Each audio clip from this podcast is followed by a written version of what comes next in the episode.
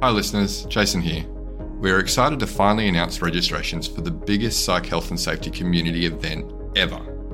The inaugural The Psych Health and Safety Conference will be held at the Sofitel Wentworth, Sydney, June 19 to 20, 2024, and offer concurrent virtual attendance.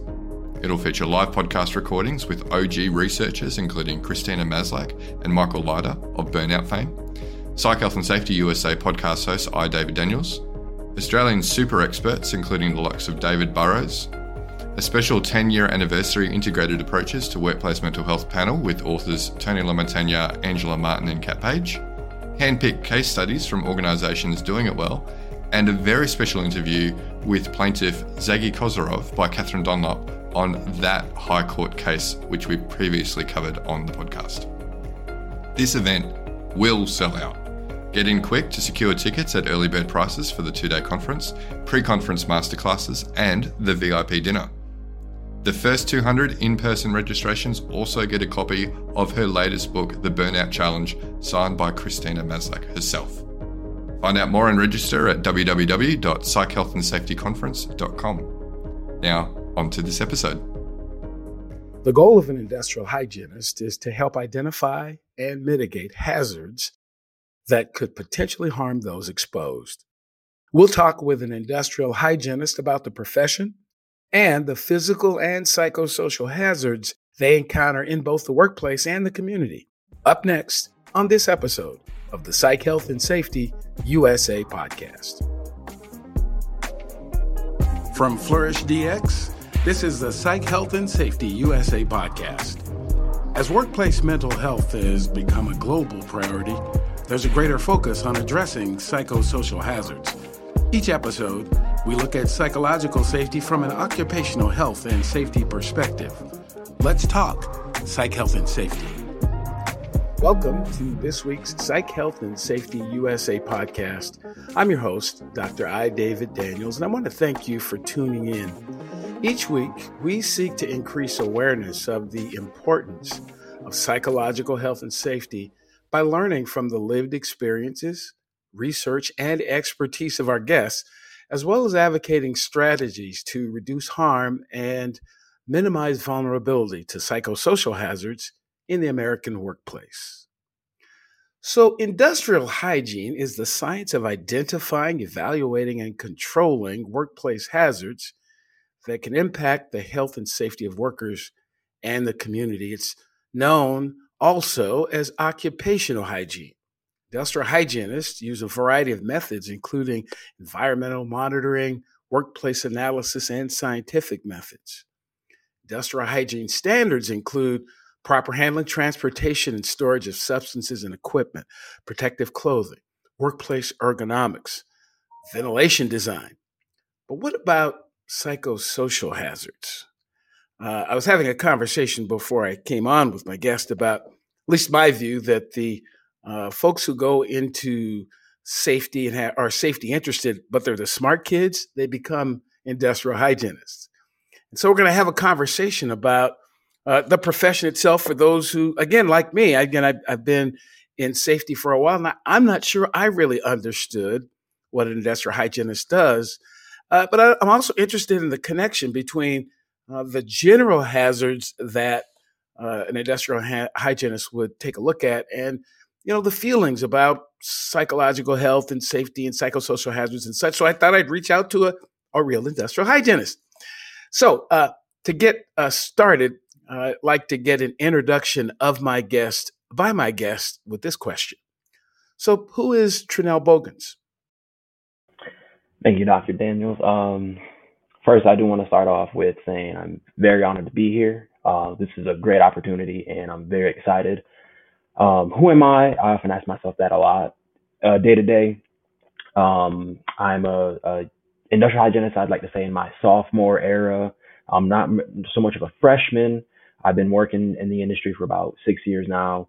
Um, I was able to uh, obtain my certification, CIH, CSP, um, and and really I'm very interested in the industry and and trying to learn more, get with more seniored um, IHs to figure out what I haven't seen yet and where I can get that experience. Um, graduated from U- USF University of South Florida in 2018 with my master's in public health, and that's when I hit the ground running uh, with consulting in industrial hygiene, and um, that's really where I got a good sense of what we do as industrial hygienists and and the view we take uh, when we approach some of these occupational situations and evaluate hazards. Um, uh, again, just a, a, budding IH that is really excited and ecstatic to learn more, see more, do more, if you will. Um, yeah. Yeah, yeah, absolutely. I, I uh, it's always nice to get the breadth and depth of a profession. I, I, I think it's probably common for folks to go out and look for the person who's been doing something for 30 or 40 years and try to have them express their their wisdom and knowledge that they have about whatever, and and that's important. I mean, I I, get it, uh, but I'm also important. I, I also think it's important to understand why people went into something and, and are still kind of new and fresh at it, and have a you know uh, a, a newer kind of more contemporary perspective on whatever it is that they do. So I, I, just enjoy having folks like yourself who again who aren't brand new, but they haven't been around for 50 years either. Because I, I, again, I think there's I think there's some value there. Before we get into that uh, that depth of conversation about the topic du jour, so what does psychological health and safety mean to you? To me, I would say that's going to be how an individual feels when they they go into work and they feel intimidated just by being there, or if they feel like they won't be valued or undermined or even discriminated um, at the workplace, and it's just they haven't necessarily done anything wrong. They it's that I think people would feel more comfortable knowing, okay, well, I did something wrong. Okay, maybe that's why I'm having a talking to with my manager, as opposed to I just walked in today and my manager is now just upset with me. You know, what did I do? Um, yeah, you know, I have we have spoken before, and and I would say it's it's definitely the untangibles of feeling safe in the workplace and how how comfortable one is with whether it's meetings or just interacting um, in the workplace. Yeah, yeah, absolutely. I, I it's I get very interesting answers to that question. I ask that question to everyone, and more often than not, I, what I hear in in the definitions that people give, you know, again, here in a you know country like ours, it doesn't really have laws against. Uh, treating people kind of however they want in the workplace. I, I, do hear a lot of the, you know, the perspective that what the environment's like when you don't have psychological health and safety. I mean, it, it's kind of it's one of those things you kind of know it when you see it, and you know something's missing. And I, and I think what this term is now giving us is words for something that I know many of us have experienced at one time or another. Uh, I mean, and I I would suggest and argue that every single solitary human being that's ever been in a workplace has had some challenge, struggle, or issue with the lack of psychological health and safety, particularly in the United States. Because, again, un- unfortunately, a lot of our workplaces are set up really to be very, very difficult places to be. Uh, there's this belief that working really hard and you know enduring is the thing that you're supposed to do as opposed to well does it have to be like that and, uh, thankfully folks are kind of coming around but um, so what sparked your interest in industrial hygiene? So what I, I, uh, you know how does a how, do you how do you do that? I, did you just start were you a kid and came how did you how, how did you get in get, get that in your brain? That goes back to my search to get into graduate school. I talked um, with a professor at University of South Florida, and he was an industrial hygienist, been in the game since like the 70s or 80s. and I told him, and I was looking kind of be looking to be a hands-on individual with with obtaining samples and and being kind of at at the source of it all in a sense. And uh, after we talked for a little bit about an hour, he, he had suggested you should look into industrial hygiene. There's a great program down here at the school. Um, I think you'd be a great candidate. Uh, once I got into it, I did like the the curriculum, the math, the science, and all that. Um, learn about some of the basics of public health, but then also those applications in industrial hygiene. Um, that's what piqued my interest, but what really locked me in was once I got done with school and got into the workplace, seeing the different kind of working, you know, it felt like every day um, was a, my own personal episode of how it's made. Um, getting to see the behind the scenes of I, I've been to um, glass manufacturers. They make they make um, glass bottles for like uh, Coors Light and all these other kind of brands, and I, I just thought it was so neat seeing the molten glass come out and shoot down this thing, and then I'm there doing the heat assessment and noise and all these other, and I didn't even think you know mind being out there because it was just like wow, this is how something so simple and yet so fascinating. Um, and then also applying, well, okay, these guys are dealing with with glass, to be cutting glass, so there's silica considerations. I'm here to do respirable silica, and it was just this whole, you know, not explosion, but I would say explosion of opportunities and just applications where I go to another site and it's something completely different. They may be also a glass maker, but I'm there for another whole another reason um, to look at a different set of occupational exposures. So it was it was a, it started with a, a very simple conversation that piqued my interest just a little bit, just enough to push that ball over the edge and it just rolls downhill and snowballs. That interest turns into a, a habit, turned into a profession. And here I am, you know, six years down the road and I'm very happy. So, it, it sounds like, uh, again, and I, I use that term uh, as, you know, as, as, as one of admiration uh, of the quote unquote smart kid because because it seems as if there's a really strong connection between industrial hygiene and folks who are really interested in the sciences or, or is would that be accurate to suggest that you got to really be interested in science or or drawn to science to be interested in industrial hygiene yes and no I, w- I would say it's because during my master's there was a lot of the, the basic science, it built off the basic sciences, uh, chemistry, biology. Um, we learned about the anatomy of the ear. Um, we learned about um, a few different kind of chemical processes that, you know, if you if you didn't like chemistry or biology or the sciences to begin with, then you probably wouldn't have had any interest to do it in, in, in the graduate setting. And now, because we're applying it in a different way, um, we were doing a, a, lot of our labs are doing um, particulate measurements and we're we're looking at particle sizes and aerodynamic diameters. We mentioned that you know we can uh, we'll build ventilation systems. Going through ventilation at USF was one of the toughest courses I've ever taken, and if you know I like I said I'm I'm I like the the, the sciences enough. Uh, ventilation was one that I was like, eh, I don't know if I like it that much.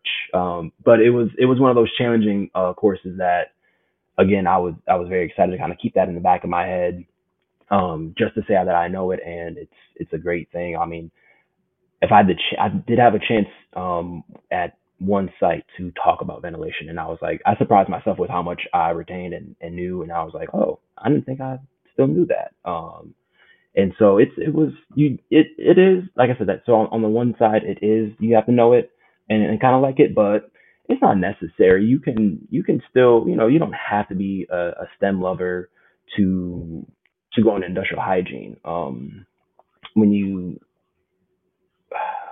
it, it's something about it when you get into it, it'll latch on you.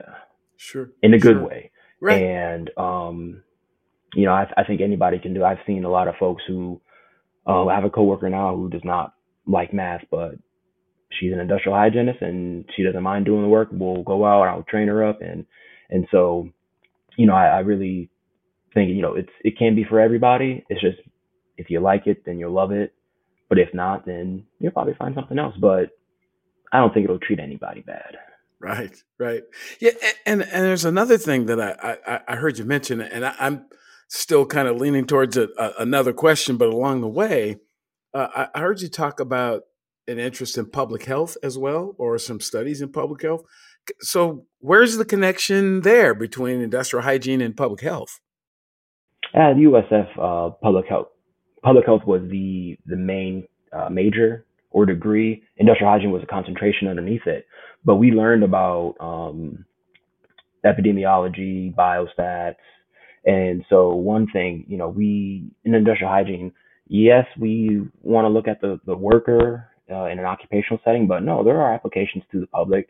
Um, we've done there's case studies on uh, derailments, if you will, when there's a big chemical spill.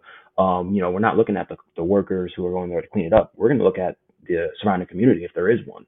We will look at well, you can set up monitors to to uh, to measure any concentrations of whatever agent was spilled, or if it was a chemical. Um, there was a ethylene dioxide leak uh, a few years back that uh, I think that was here in Georgia in the Atlanta area, but there was a lot of buzz about it, and I was in consulting at the time, and we were getting calls from the public to go out and just set up um, some some canisters to pull air and, and measure for that, so we can quantify the levels of ethylene dioxide in the air in, in these surrounding neighborhoods.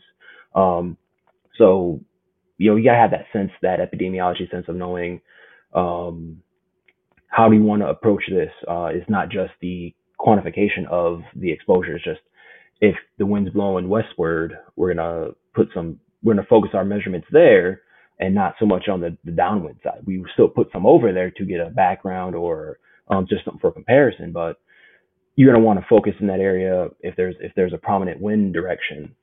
So there's definitely applications. It's just it just depends on the the industry or even the the the opportunity, if you will. So again, it's not just we're dealing with workers. Yes, that's I would say the standard, the baseline, if you will, but we can go into the public settings and deal with um, community exposures you just you know when you told that that that story about the uh, you know about the, the, the chemical release again, it took me back to uh, my days. Uh, I was a hazardous materials responder when I was in the fire rescue service, so hazmat tech, and it, it occurs to me, yeah, you would have been the guy. So these firefighters will show up, and and you know they're they're certainly uh, better capable of making those assessments right now than they were you know, back in the day when I was doing it. But but we'd have to, we'd go out and we'd have our very simple plume model that was being run by a, a, a basic computer from somebody, and we try to figure it out as best we can. But ultimately, someone like you with the credentials and expertise and real background have to come and kind of validate, you know, what we think it's this, Mr. Hygienist. What do you think it is? Uh, to to become the you know to be the the the the person who is kind of, in some some cases kind of the final decision on what we're going to do next based on their uh, their research and expertise. So again, I, I, am just continuing to you know to to learn more about this just by listening to you. Yeah, yeah. yeah. Even with, even with that, you know, it would be you know we're out there. We're going to help set up those um, community monitors, make sure exposures and levels aren't getting too unsafe. And then also we're worried about you guys going in there. So we're going to slap a monitor on you and say, hey, this goes off, get out the area, move downwind, get to a safe area, get to a safe space because sometimes some of these chemicals, there is no odor threshold. You won't smell it. You don't see it. Only thing you know is, well, you won't know. You just go down and then that's that. So, um, yeah, it, it's, it's, it's a, it's a fun industry and you can see a lot. Like I said before, see a lot, do a lot, learn a lot. Um, so, so if someone were to inquire of you, uh, so what's the difference, if you will, between industrial hygiene and occupational safety, or is there a difference in your view? There is, and then there isn't. A lot of um, so so I'll sure say there are. is. Um, so where I'm at now, we have our industrial hygiene group and we have our safety group uh, one of the safety, one of my coworkers in the safety department came over to me and asked, "Hey, I was down at the site. Some guys were doing some drilling into concrete, and there was some dust. That's not supposed to happen, right?" And I go, well, "No, well, not necessarily. Uh, did you have on?" Started asking questions. Do you have on any respiratory protection? Um, since there was dust, that means there wasn't no wet methods to keep down the pressure. Because now I'm thinking silica exposures. Um, our safety person knew enough to know that something's not right. Um, where the difference is, so we both would recognize that the difference is, is that I would be able to go in and quantify, you know, that exposure to compare it then to an OSHA standard, the OSHA silica standard. Um, and I think that would be the biggest difference between the safety professional and industrial hygiene professionals that we can both recognize and identify workplace hazard. Um, when it comes to evaluating, we may have two different, two separate methods where uh, the safety professional may look at it and say, well, he's using a power tool. Does he have the proper PPE on, safety glasses, maybe some gloves? Um, is the power tool, if it's wired, is that wired, uh, ground faulted and all these other things? They're thinking electrical safety. Um, he was in a um, scissor lift. So does he have on his fall protection? Is he wearing a fall arrest system? Things of that nature.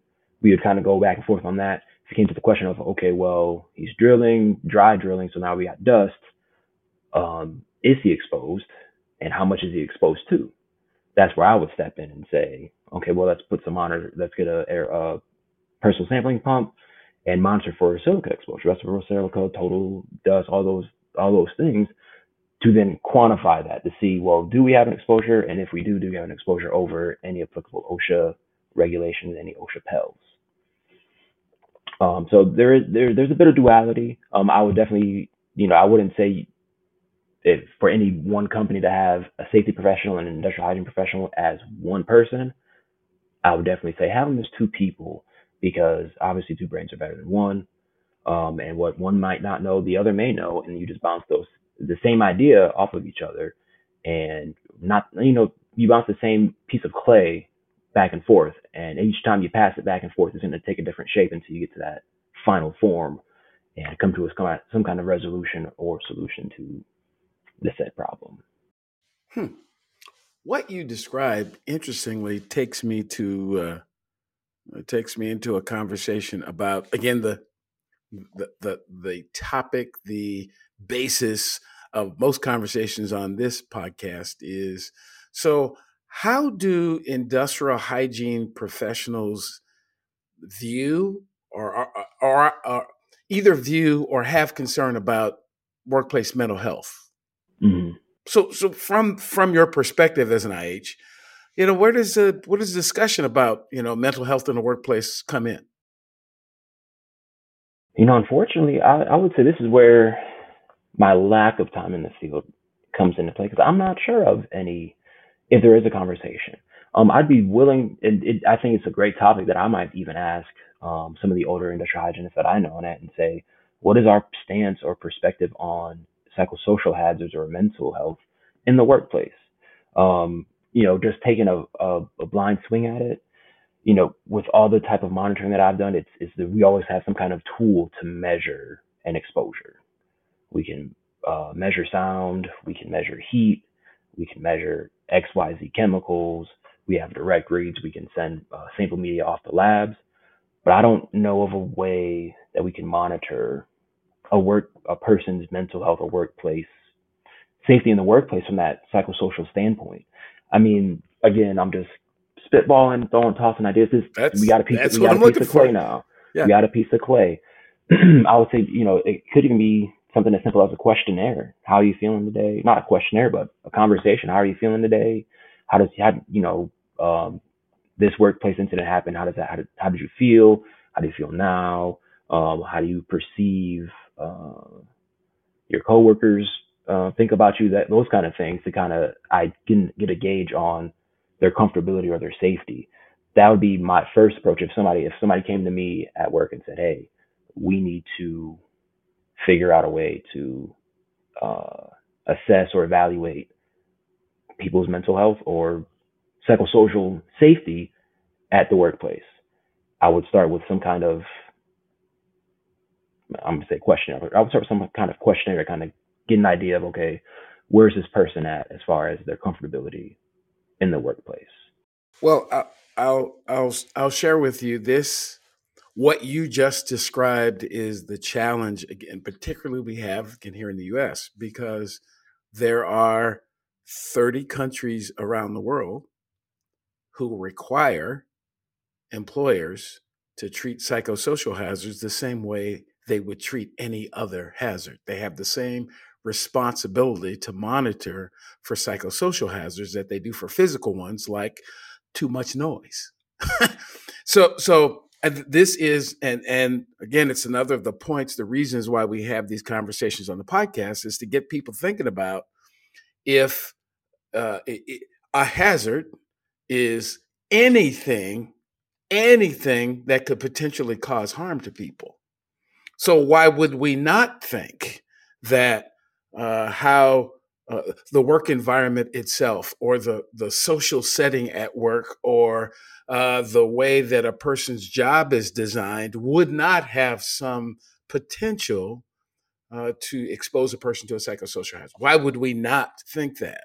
And I and I think this is these conversations are an opportunity for all of us to think about what is it that we and again uh, uh, being in and out of the workplace as much as an industrial hygienist someone in your role would be you're going to see a lot of this in some cases i'm going to guess that you go to organizations who don't have a safety professional at all they oh, they call you because well we smell something or something happened we don't know what it is can you come in and tell us what it is and don't realize that uh, every I have not found, and I, I, haven't done the research on this, but this is a belief that I have, and I'm kind of espousing it. But I do not believe that you can get physical harm that is not preceded by psychosocial harm. I, I, I don't. I don't. If you think about it, if a person is up on a roof and they're not, you know, don't have an anchor point, don't have any, you know, fall arrest, you know, equipment or anything, and they start to fall, the yelling, that's the psychosocial exposure that I know my brain is telling me this is going to be bad before they, you know, the terminal velocity brings them in contact with the ground.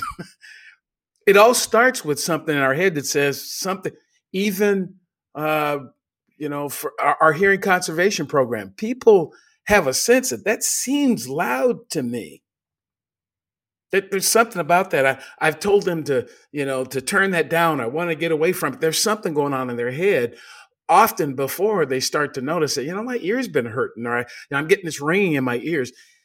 Our, our body is so interestingly made, particularly where our brain functions, that it knows that something out there is not right. But what we've told people and what we've trained people and what we've almost, you know, forced people to do is turn off their feelings and wait until we get someone to come in and do some tests to, to find out that there's a problem when somebody sensed something was wrong down the road and we could have stopped it then. We could have said well let's you know i know let's, let's kind of slow down on that and to and talk about it a little bit more before we just dive into it. Now maybe we get some data to support whether we should or should not be doing it. So you see it? That's how i uh, you know how i see the connection. Yeah and and then with with that i uh yeah, after you spoke at the IHA conference this past May, um, I thought about it, and it's just it's such a widespread thing, psychosocial hazards. It's everywhere. Like I think about it once you kind of open my eyes to it. I said, well, well, shoot, that can happen in anybody's office at any corner. It's not like you know uh, a big a big uh, industry for industrial hygiene that we go out and monitor would be like manufacturing facilities. So you go out there and it's like a foundry it's like, okay, well, obviously we have these exposures to the heat, or if they're working with metals, you know, it's kind of cut and dry.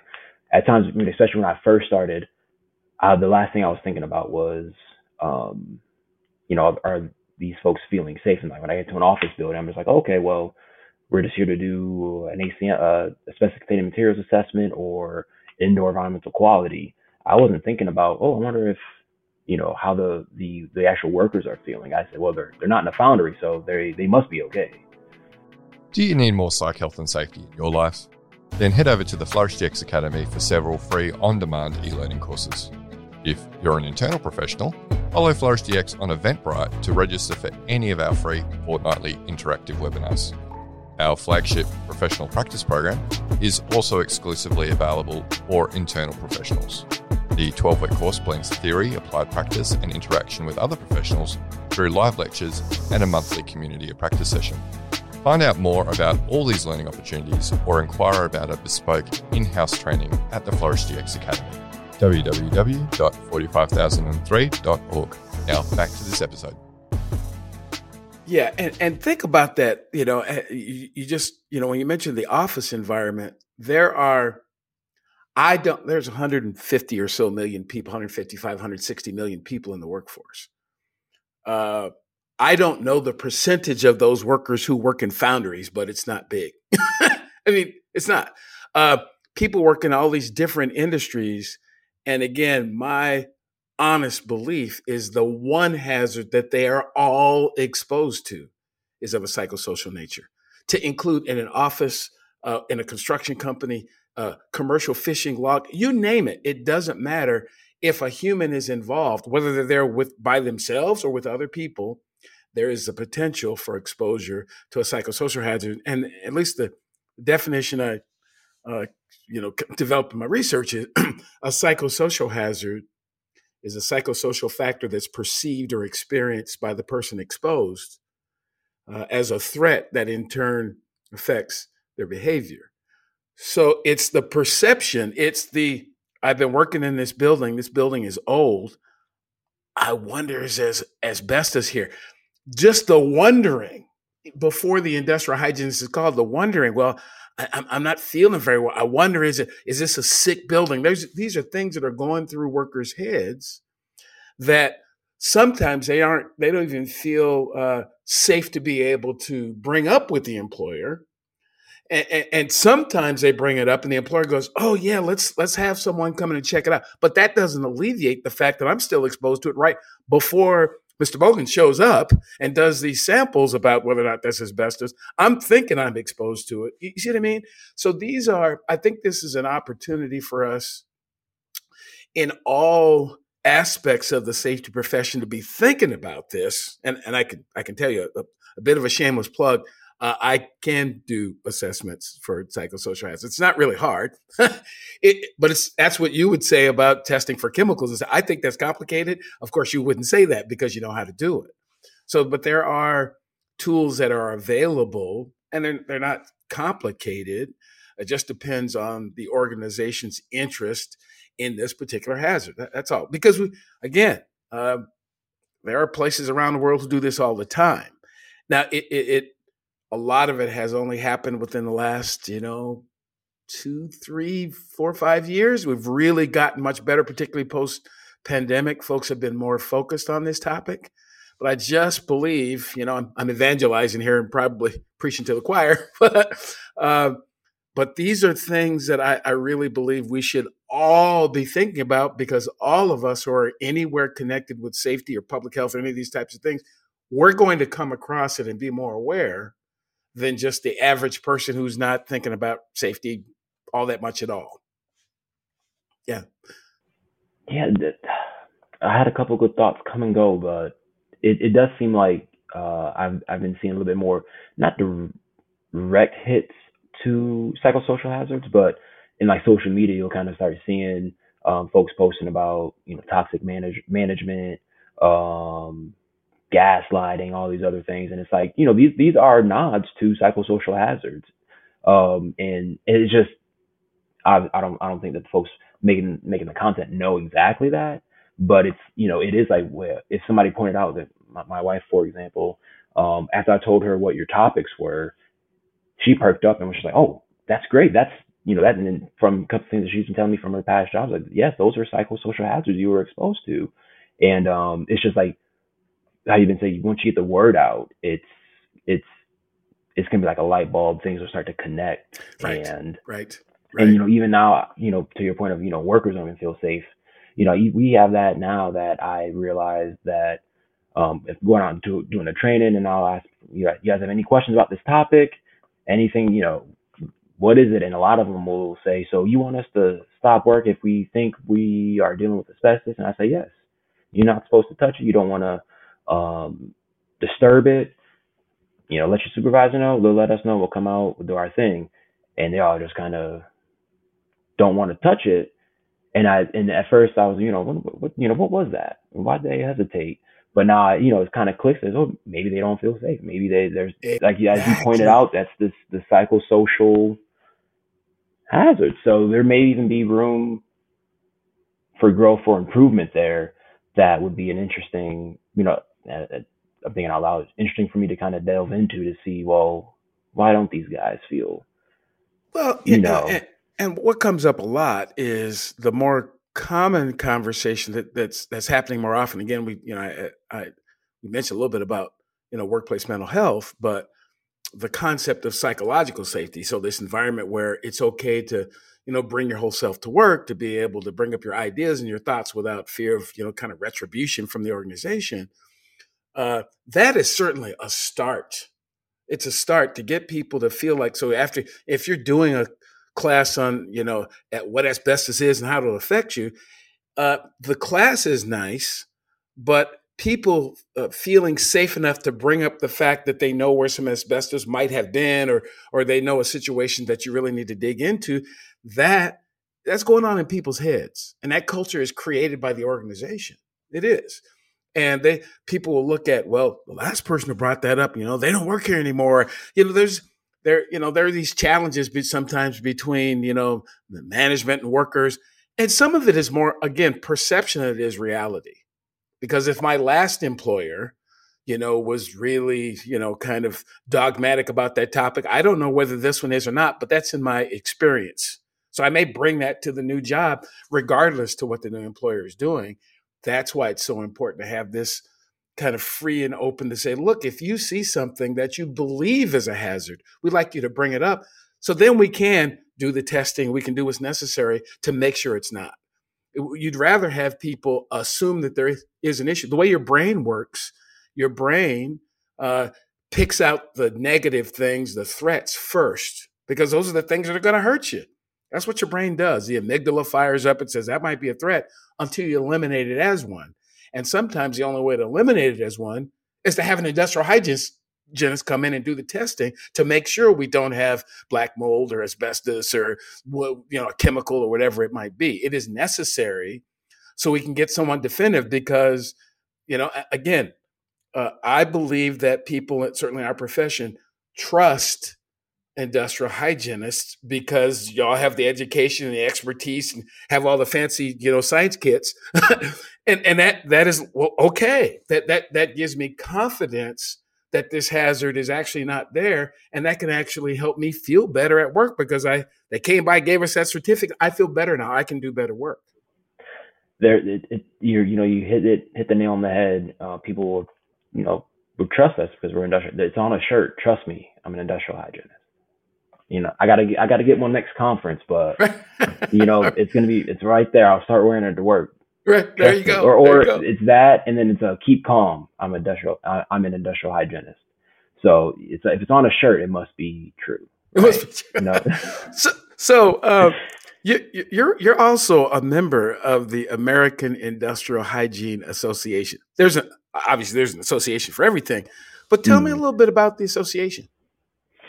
Yeah, uh, it's the name somewhat explains itself, but it, it is just a group that where all the IHs in, in really the world and come together. We exchange, we have these type of conversations. So it'll be going over uh, some some IHs do research. They'll go over the research that they've done and what they found. Um, it's a great uh, place for the students to come together, and they also present on their research. Um, we'll have talks and um, seminars and such about trending topics in the industry, things that historic things um, that are kind of repeating in history, new newer types of hazards that we're seeing throughout the year or in most recent years.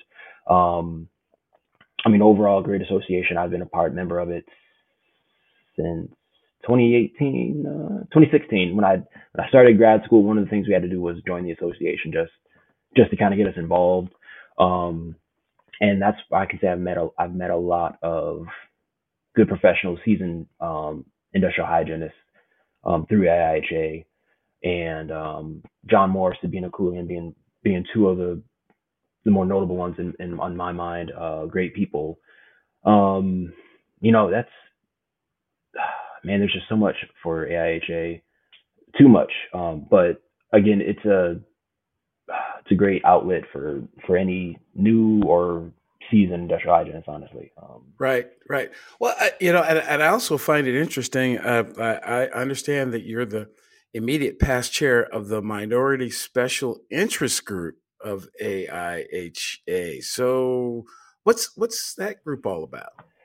So, um, yeah. So, past chair last year was my my year, um, and AIHA has a bunch of special interest groups from local chapters in each state. I haven't seen a state that doesn't have one yet.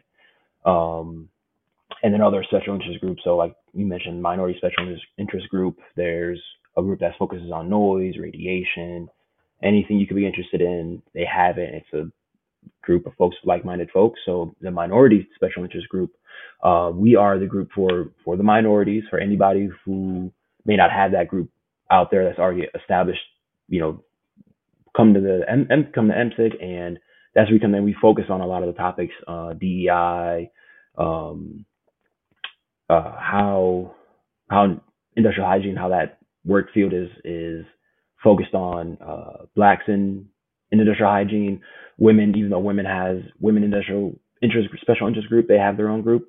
We focus on all the things that um, how how IH impacts the minority groups.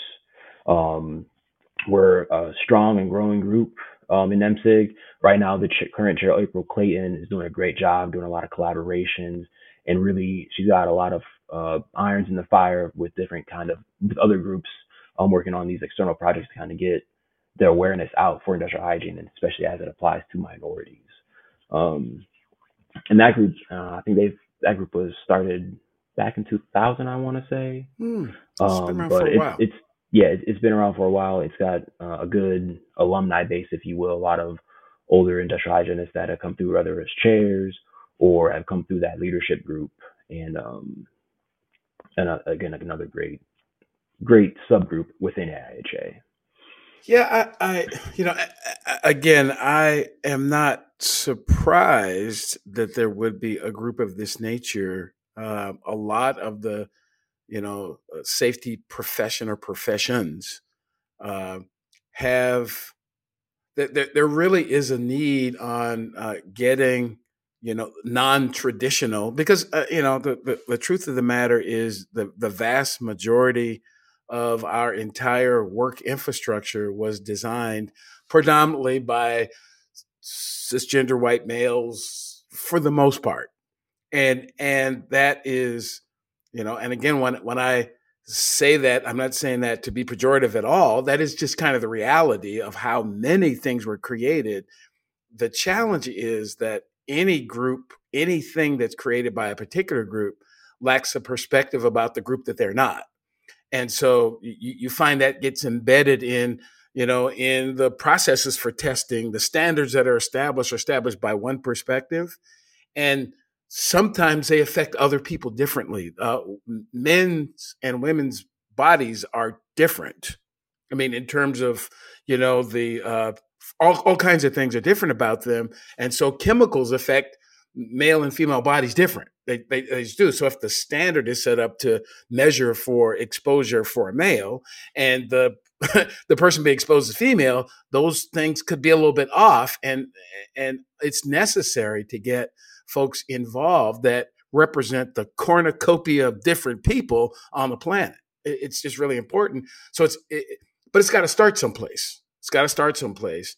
Uh, and it's important to get different groups of people together to talk about how how does this topic affect this group differently than it might affect the other group, whoever the other group might be. Yeah, definitely. I, I mean, the only, you know, again, what's one of the things you you kind of opened my eyes to was who made this, these standards and how they apply and do they apply to everybody if they just take a general group and all that. And um, it is an interesting thing. Um, to even think about because uh, and and one thing I've seen is that in a lot of the situations I do, same thing that it was mainly just a male dominated um, industry or fields whenever I went to a site. And I remember I came across a woman working in, in one of these industries and I was just like, wait a minute, what's happening here? You know, is that it does the sampling procedure change now or but it, it doesn't, but it is the fact I had to kind of hesitate when I when it came when I came across it, I I thought about it a little bit. I was I wonder, you know, if if these if the OSHA and all these other regulatory standards, if they take that into account. Um, and so it's it's just an interesting thing to even just draw draw your attention to it and and just think about, you know, um, you know, it's it's it's just again, it's just a great industry and right, right, um, a- a- absolutely, and and and again, uh, it I think it's important when we're having these conversations uh, that a lot of this is just about being curious. it's you know I, I I think sometimes people don't aren't interested in having these kinds of conversations because they come across as you know accusatory or something. It's not that. It's just curiosity because we we we get we've gotten better as a species by people being curious. So hold it. This happened and then that happened. Should it be this or should it be something else? And somebody asking the question, those permissible exposure limits had to be designed by somebody. they didn't just materialize. Some group of somebody sat down and says that it should be this or that, and they had to use a model, but they perhaps uh, a model that they didn't use might might have a different kind of reaction to whatever it is. So it's it's worthy of having the que- uh, having the discussion and asking the question about maybe we can do this differently and maybe even do it better when we just kind of open up our minds and think a little bit differently about things. Again, not abandoning what got us to where we are, but looking to build on that so it gets better. That, that's I really enjoyed this conversation again with a someone who has a strong background, expertise, you know, credentials and whatnot as an industrial hygienist, that this new emerging conversation about psychosocial hazards and workplace mental health and all that, it is still emerging. We've got time to make this what we want to make it, but we have to be curious about it. Or now we could dismiss it right off that. That's that's just not something that's important. But I, I, I think we'd be missing out on an opportunity if we do that. Yeah, absolutely. Um, I was going to say, I this this was a great opportunity, and when I when you first reached out for to, to have me on, I had a little bit of imposter syndrome. I'll be honest. I was like, man, he's had such great professionals on here, seasoned folk. Do I really have enough thought to to make this a good discussion? And I was really rattled. Um, and I, I kind of took a step back, took a couple breaths, and, and thought about it. And I said, well you know, I know where I've come from and I know where I'm at. And I realize that I don't know it all. And I look ahead to see, you know, where I can be. And I said, well, you know, these other folks have been here you know, 50 years in the in the industry. They have business owners. I must be on the right path. And I found I found peace in that. I must be on the right path. You know, I'm, I'm on my way. So well, I, I want to thank you Sure, sure. It, it, it, it is my pleasure. And, and again, I do have an ulterior motive. Uh, part of my ulterior motive, again, for bringing people onto this podcast who are not, again, the, you know, seasoned 40, 50 year people who will be getting out in the next couple of years is that you are the present and the future of the industry.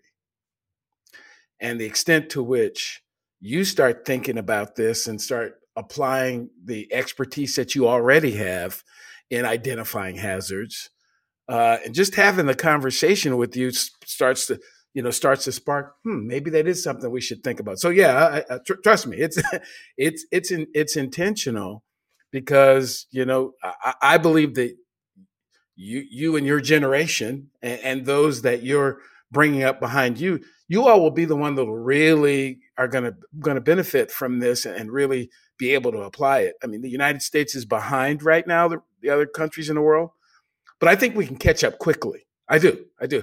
And one of the reasons I think we can catch up quickly is because a lot of them they've done a lot of this work. We don't have to create this stuff from scratch. We have to, you know, sometimes borrow and modify a little bit for our, you know, for our culture, for our environment, for the for the folks that we're dealing with.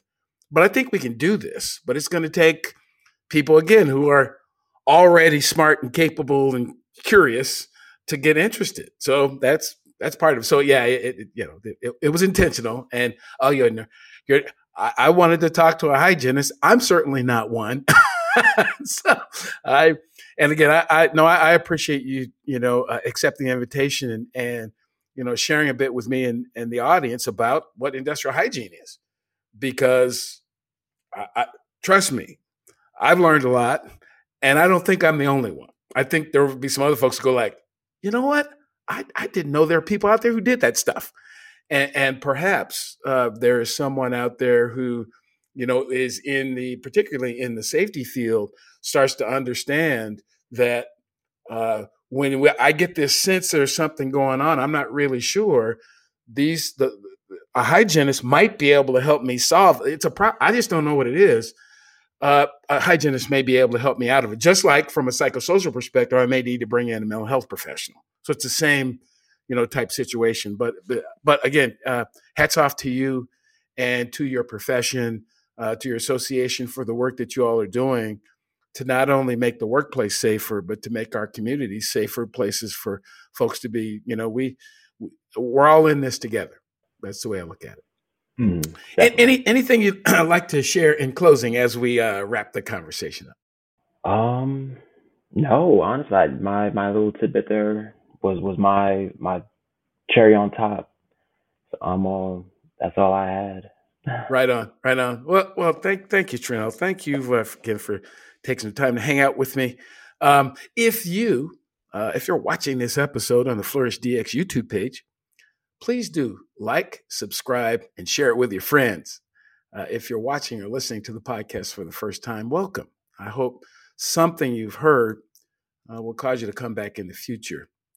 Previous episodes of the podcast can be found at psychhealthandsafetyusa.com. And we certainly encourage you to become a part of the Psych Health and Safety USA movement by connecting to us on LinkedIn. We thank you for the gift of your time and uh, can't wait to uh, see and hear you virtually. and again, these are recorded, so I can't really see you, but I've kind of seen you in my imagination.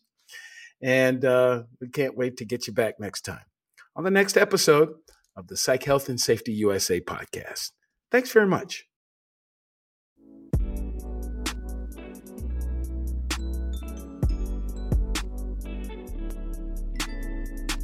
Tune in each Friday for new episodes of the Psych Health and Safety USA podcast. If you have a story or know of one that needs to be told, reach out to us on LinkedIn or send an email to david at id2-solutions.com or go to the Flourish DX website at flourishdx.com. We'll see you next time.